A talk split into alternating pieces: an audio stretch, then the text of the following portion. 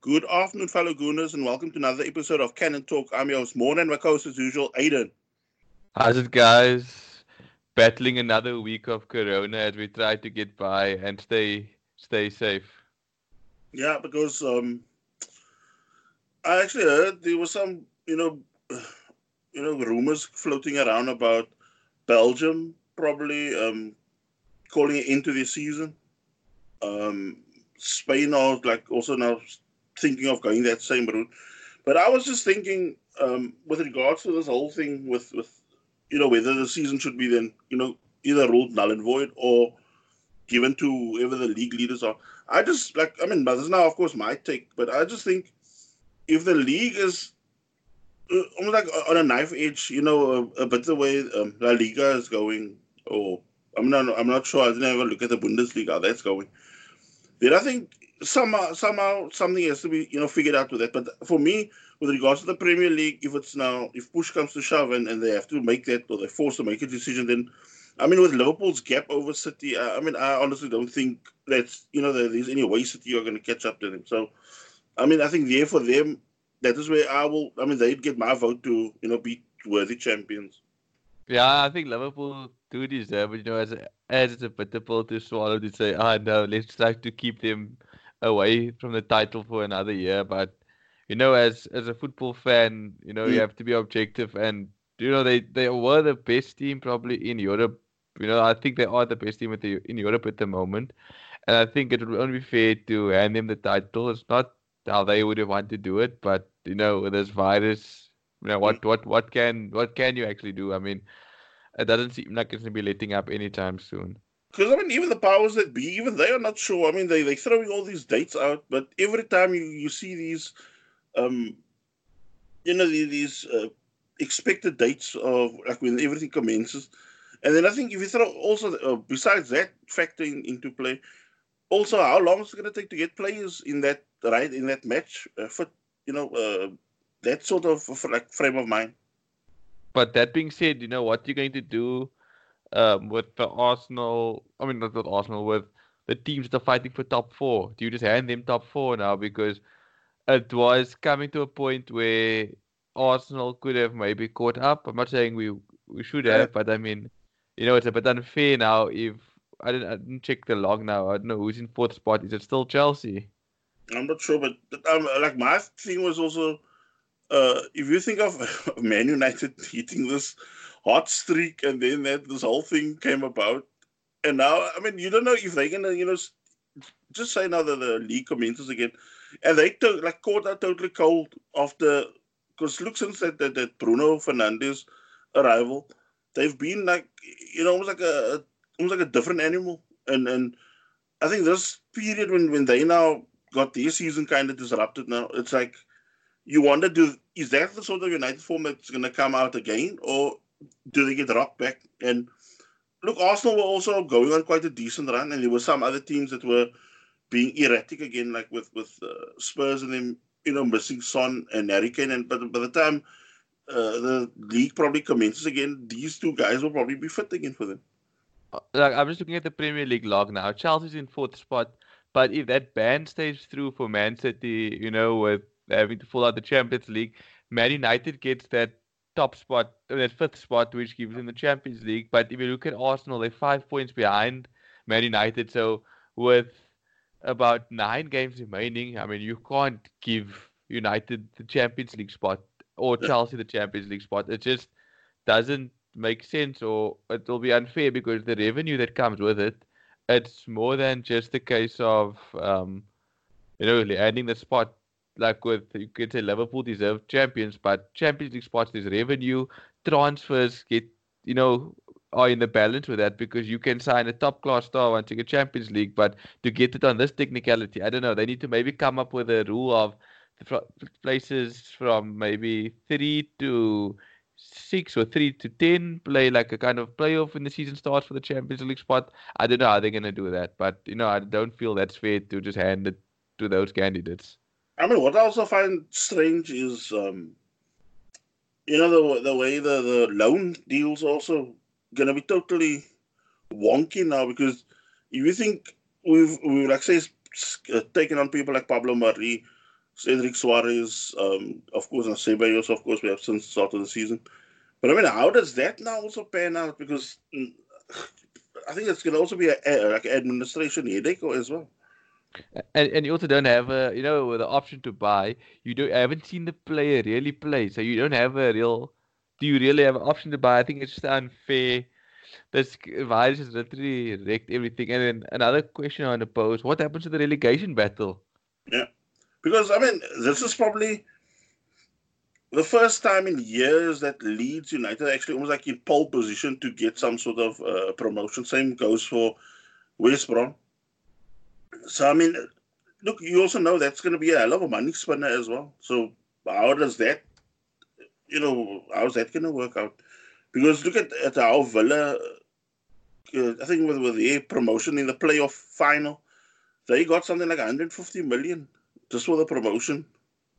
Yeah, and I'm I'm looking at this um, log at the moment. 15th place 29, 16th place 27, 17th place 27, 18th place 27, 19th place 25 points. There's not a lot of difference there. So you're also going to have to come up with a little playoff there as well for relegation if you want to do it fairly because you can't just tell a team you're relegated now because they still the room for for catch up. So you know I wouldn't want to be um, in you know relegation zone now or um, want to be in your um, is it UEFA or the FA's decision. You know, it's going to be a lot of controversy. Yeah, because uh, if you think even extending the Premier League, you're going easily into, you know, the the what would have been probably the new season, and then how are you going to start? Uh, as I said, it's going to be one. Like, good luck to whoever's going to do all that sort of uh, thinking and, and and all these uh, figure out all these permutations. Yeah, I, I guess it's gonna come down to a case of you know you're earning your corn now as those people that's making those decisions now. This is why you employed for moments like this. So let's now just sway our attention now somewhat to Arsenal things. You know, since we now don't have really matches or whatever to report about.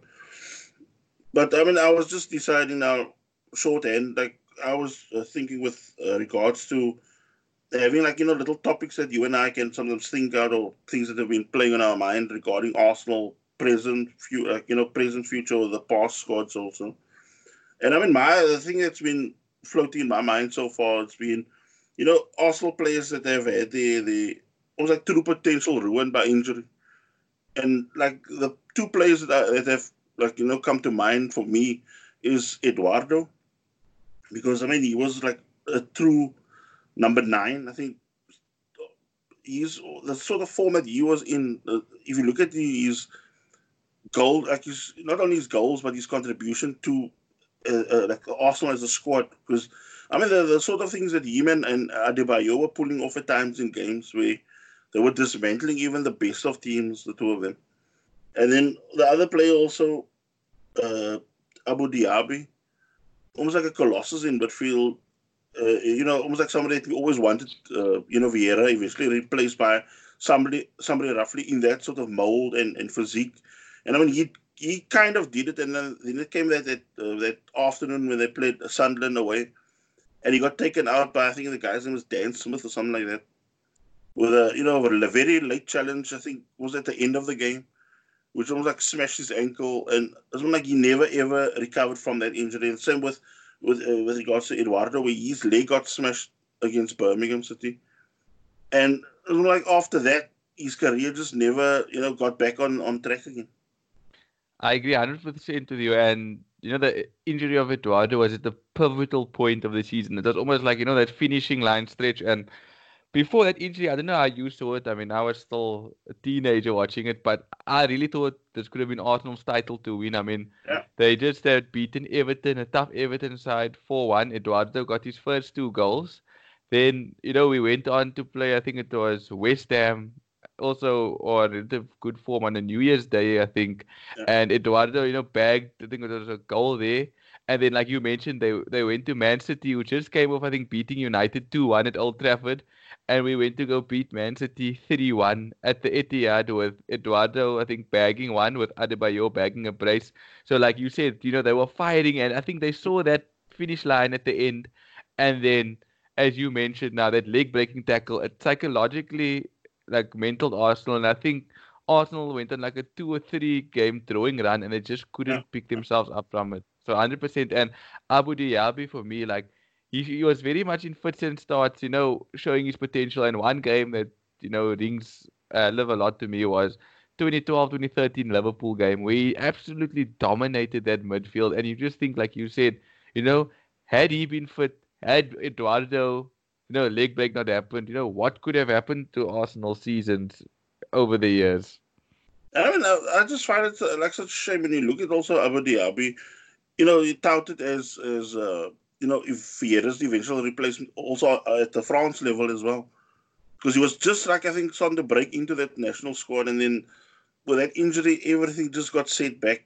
You know, literally years. Then oh, it's, it's very un, unfortunate when these things happen, but um, yeah. for me, I, I, I don't know if you finish with that point, but maybe you can go back into it and then maybe answer something I want to raise. Um, yeah.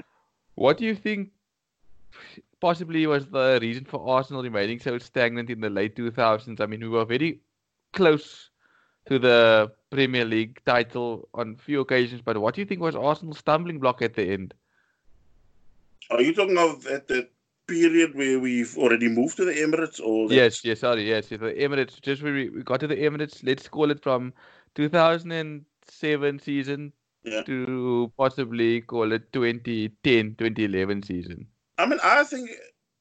Uh, look, we touched on it somewhat last week when you brought up the Arsblog interview with Sis, you know, with it, with regards to the players and, and, and things like that.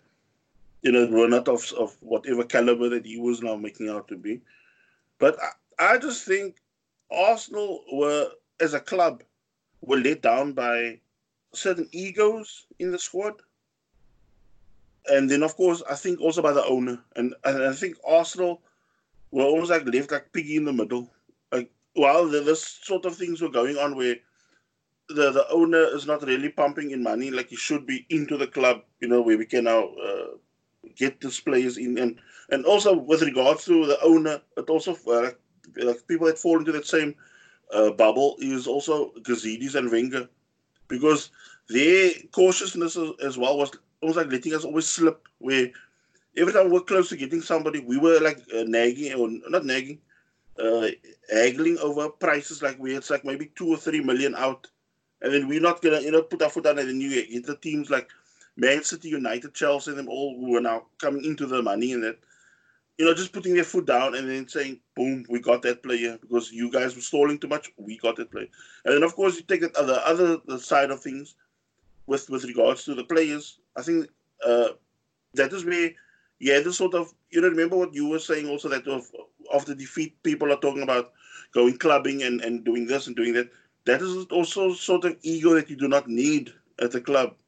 And I think that that's why those two almost like uh, poles were almost like the thing that was causing us in the, like just leaving us in the middle. And while we were almost like being in this confused type of state, not knowing whether to push or pull, the rest of the league just continued to move on. And that's uh, the same goes goes with with regards to Wenger, where if you think what he brought to the club from that 95, uh, 96 when he, he was there, it was like, you know, an old breath of fresh air to what the modern game was with, you know, what, uh, let's say Fergie's onslaught on the on the league and, and stuff like that. But then, of course, the minute Wenger's, the, the coaching and the, the diet and everything that, that was, it, it led us, you know, good five, seven years on and then afterwards, the likes of Pep came, and the likes of um, even like you know, of course, okay, I don't really rate say Mark Hughes as a coach, but I mean he got uh, almost like a director of football that was just pumping in my like uh, you know just picking off players from uh, from us and from you know around in the league, and, and that's what what made uh, uh, Man City also you know top notch until they went for Pep.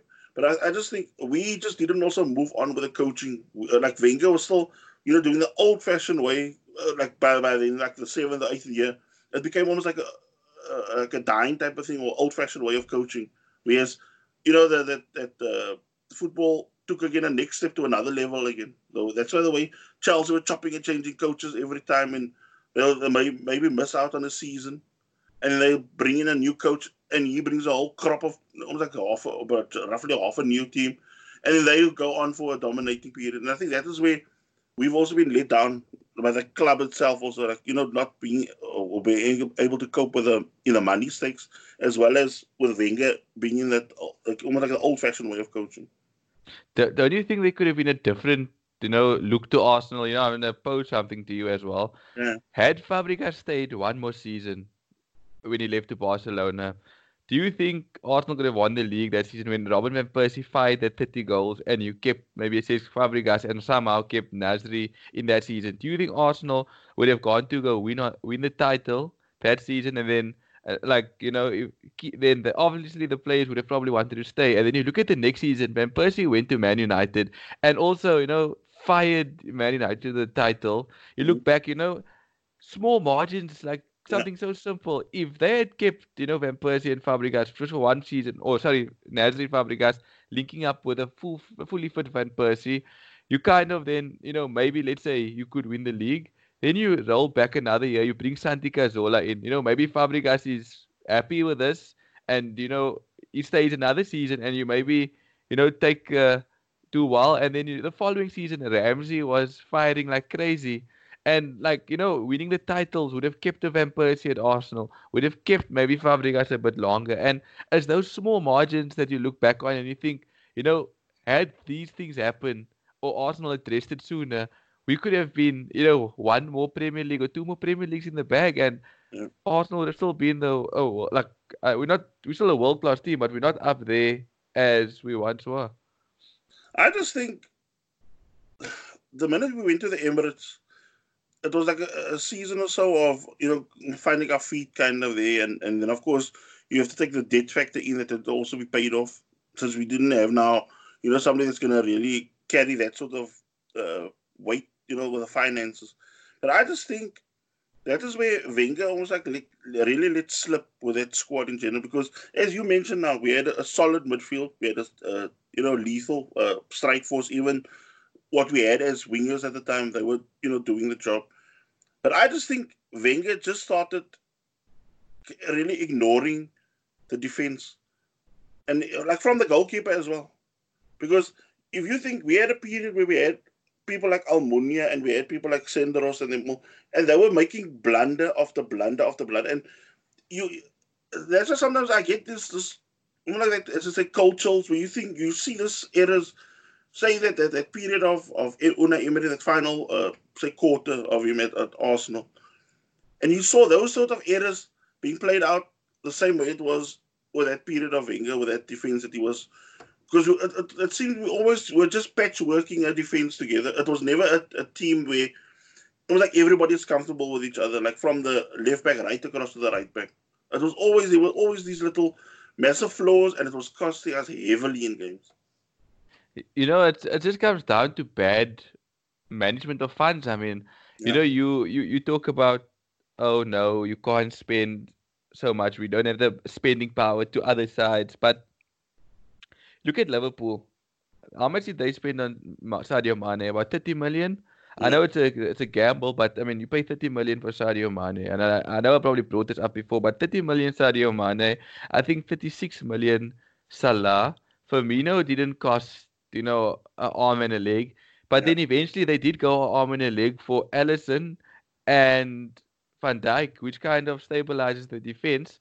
And then you look at the Chelsea side that went 30 million for N'Golo Kante, and you look at the Arsenal side that at that point had Champions League. Chelsea didn't have Champions League. They got Chelsea paid 30 million for N'Golo Kante. Arsenal paid 30 million or 35 million for Granit Xhaka.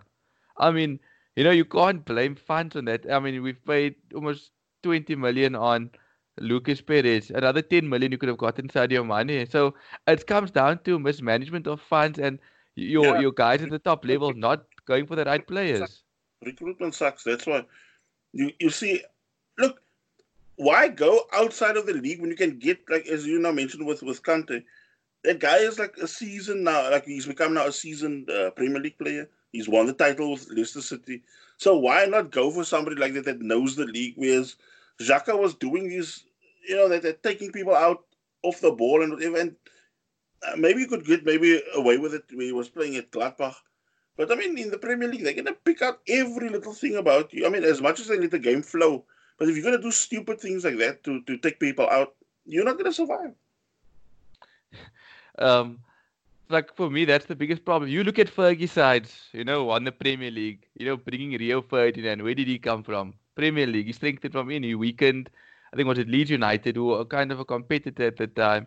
Mm. You know, even Wenger in successful days, bringing a Sol Campbell, who knows the Premier League through and through. That's yeah. where your defense is. That's that's your rocks. They know the Van Dijk bought within the Premier League. Alderweireld, you know, at a stint at um, Southampton, got brought in from within the league. Then you look at Fergie bringing Van Persie across.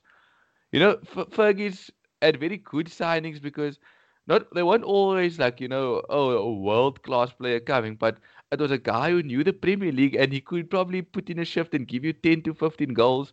Whereas sometimes Arsenal maybe went for the extravagant option overseas and not proven Premier League wise, maybe a top player, but not Premier League proven and struggled severely. And that's why we also sometimes struggle to hit the ground running because our players weren't doing it back in the day compared to the mentally strong Robert Pires, Freddie Ljungberg, Thierry Henry. It's like Wenger wanted to go back to that, um, almost that type of style again of bringing those European flair to the Premier League. But the Premier League had evolved where, you know, if you're Premier League ready, you can cope. But if you're not, you're going to struggle for a few seasons. And that's what happened as well, I think, with Arsenal. And it's still happening.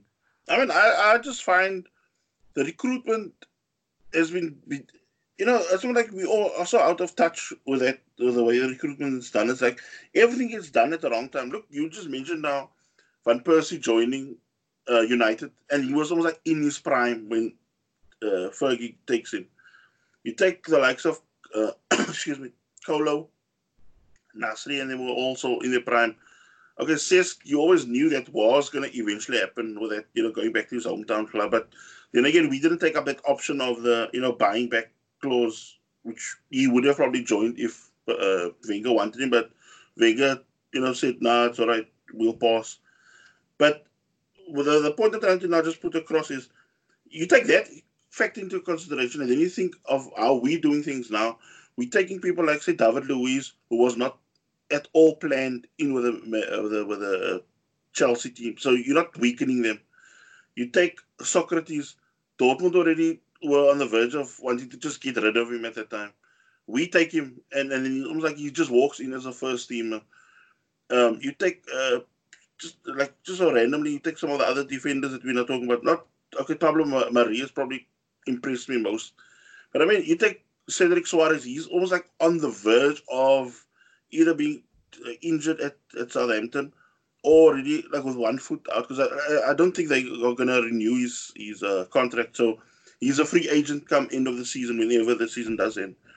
And then also you, you look at the rest of the squad. It's like we are not bringing people like the same with with Mustafi.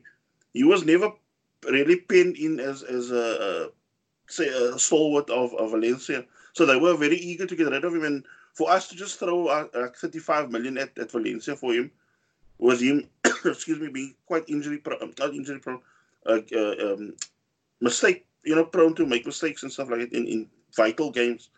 So our that's why I say our recruitment is very bizarre, and I think that's also where it has left us with a, a defense that looks like what we have right now. Hundred percent, because if you look at you know that that thing you mentioned now with bringing Cesc back at the time if you had a new process back, you avoid him going to Chelsea. He played a big part of the assists for Chelsea that season, if you can recall. You bring him back to Arsenal. You you have the option now. You bring Fabregas back. You have Alexis Sanchez, who's also joined you now, who, who actually had a massive impact that season. Then you add a solid defensive midfield because at that time Koscielny and Mertesacker were doing relatively okay. You add a solid defensive midfielder where you break the bank as well. Mm. and you kind of sitting with you have the option of either playing a solid defensive midfielder with Fabregas and Ozil, a solid defensive midfielder with Fabregas and Cazorla, or you have the option of playing maybe Cesc as a deep lying midfielder or Cazorla with a proper defensive midfielder, which at the time Coquelin didn't do too badly when he broke in.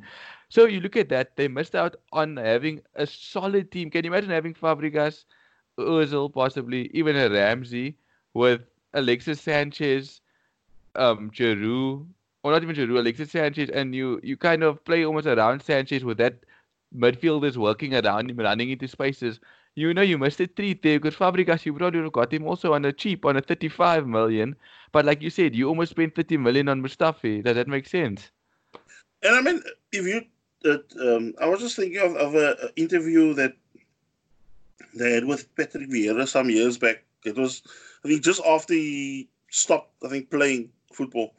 And he was being interviewed and he was asked, like, you know, you're not playing under Wenger what was his biggest strength and his biggest weakness? And Vieira just said one word, his ego, like two words, his ego.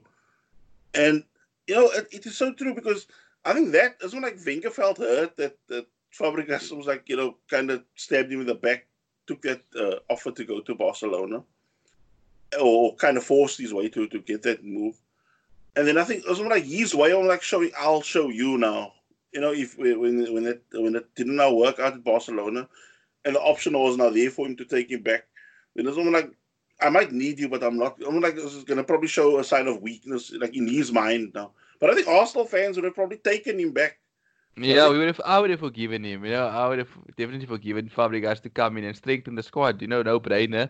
Instead, he goes to Chelsea and wins two Premier League titles. So, yeah, and I think also like with with regards to how we we chose the because look, the sort of flack that, that we got from from the like as, as like from the fan base and that when Arsenal did that whole fire sale, uh, fire uh, that spending spree uh, after that eight two defeat to to United, where they brought Mertesacker that uh, Benayoun was brought in on loan, um, Arteta, yeah, and then you think yourself, you could have actually with that. Uh, I'm not saying all of them because Andre Santos was a fail. That Park was like a fail.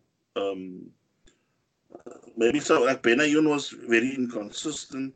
But I mean, out of all that, a person did get the gems. Like Mertesacker was a hard worker, and that Arteta always gave his all. So I mean, you could see that affinity that he still has for the club, even after you know being so long at at, at uh, Everton and that. But I mean, he still holds Arsenal closer to his heart. But um, I just think to myself, there they we are like as a club missed the trick because from there you could have already built on like you know getting somebody extra to to almost like keep the heat on the likes of Koscielny and Mertesacker because look, at times they did do a decent job together, but sometimes they also needed that sort of competition that you know that can, can uh, put a fire under the backsides. We have that, that that solid competition amongst like even the whole defense. But it's all like we were always left short wherever. If you look at it around the defense, look look how long it took for say someone like Bellerin to come to the fore, and because we, we never really replaced uh, somebody like say Lauren after that, you know, that period. Or, or same with with Ashley Cole. We never really had a consistent left back at that that sort of caliber because I think that's the sort of players or the level of players we should be looking at that it can think to yourself, okay, we can finally move on from the Ashley Coles, we can finally move on from Lauren and them. But it's like right now, it's like you think, because look, I look at Bellerin and I don't see him as somebody that's to be almost like a future right back that's to, you know, take us wherever. But because there's a lot of flaws to his game. And I mean, everybody saw he, he can't cross to save his life. I mean, I'm sorry to be harsh about it, but he cannot cross a ball. um, I just, yeah, like you mentioned, they they just haven't replaced the guys that did the job. I mean, Ashley Cole, Gael Clichy was a good guy, but look at Gael Clichy, Birmingham, James McFadden in the 90th minute, you know, yeah, let, let, the, let the ball go out or like you know, he, let, he ends up um, not knowing his surroundings and air kicks, you know, and he kicks James McFadden instead penalty two two on the day where Arsenal could have you know pushed on to win the title. You look at Almunia, also Birmingham City. Arsenal are in pole position to challenge for the title, and he kind of pushes the ball into his own net, you know, with a meaningless shot. So Arsenal have have, have like you said, haven't replaced people with proper, you know, stalwarts in the position, and you know those individual errors over the years have cost Arsenal as a club many trophies. Because I, I still think the, the sort of people that we've got, um, you know, like if you take Gazidis, for me he was never up to scratch if somebody going to be a director of football, and for me it's, it's starting to work uh, or play out also where you saw that certain potentials of Raul Sanllehi, but I think long term Arsenal should be also looking for somebody that has a you know a more stable grip on transfers and stuff like that. Because I just think the money is being you know, almost like we're bleeding almost like money away in the in the transfer market. hundred percent. I mean, you know, Pepe's been good, you know, and he could come to be a world class player, but at the time, you know, you're spending 72 million on him. Maybe you could have spent it on Zaha, who knows the Premier League and would be surrounded by a stronger team and maybe could produce excellent results. But you spend it on Pepe, you know, you come uh, who fell very at the moment, not up there yet with where he's supposed to be. And also, we could have maybe also used money on uh, another centre back, you know, top, top uh, class centre back. Because I was really surprised. I mean, I don't know if you remember when we did that at that latter part, uh, podcast of the season 20, uh, what's it, 18, 19. And we were saying, like, you know, ambitions for the new season, stuff like that. And I was honestly thinking we are going to go big on a centre back. Uh, really, I, I, did not.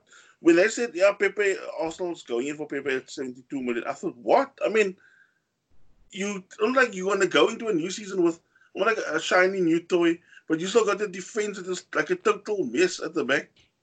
It's like it's like almost buying a Ferrari, but there's no engine in it yet. You just want to have the the Ferrari, but you don't want the engine to keep it moving. Yeah. So it's yeah. yeah, it doesn't make sense. Like they say, you know, strikers win you games, but defenses win you titles. And I mean, if if you think. Uh, like people like say Gary Cahill were offered to the club. Then two or three years ago, it was Jonny Evans. Okay, I, I, must be honest. I mean, I scoffed at that idea. But I mean, when you look at Jonny Evans in a game nowadays, when he plays for Leicester, he does organize. I mean, he like he does not uh, have the speed because I mean that's where Soyuncu comes again in for Leicester. But I mean the, the, the keeping the calmness in that defense, showing that solidity, and also being like an attacking threat as well when need when need be when they have to push up like for corners and that. But I mean, other than that, I'm thinking so. I mean, even Cahill, uh, uh, when you watch him play certain teams, I mean, yes, he's lost a lot of pace, but you can't deny that he still knows how to, you know, organize the defense. He knows how to, you know, a boss a game at the back, especially when they come up against like creative players. We should have signed him when he was at Bolton already, you know, but you you you missed out on that, and then you know Wenger then has to panic by a Mertesacker, like you said, but instead, you know, a season before that, he probably could have got Cahill for five, ten million because he was in his final year of contract. So, you know, I'm just thinking, like, where did Andre Santos fit in this team? to find somebody like that, and then, I mean, I just like watching him even play. You think, like, what does he actually bring to the table? Because he could like burst forward, and then he was even slower than say what we have now. Say with Kolasinac, he could not even defend when he come back. He was like gas already, just running by the halfway line mind you, he did do that dancing celebration when he scored past Chelsea, and that when he scored that goal, and I think I think he was part of that three-two win on West Brom the last day of the season to get us third spot. so. I mean, you can, you can look at it that way and say Wenger was a genius. okay, so I think that will be it now for the podcast. Um, I think, as I said, we're probably going to see how we can always put some things together and, and you know, make something out of this, like what's happening out also, like with the current football these days. So, I mean, I just wish you guys a fantastic weekend. Stay safe. Hope you guys keep well. Bye. Stay safe and stay healthy, guys.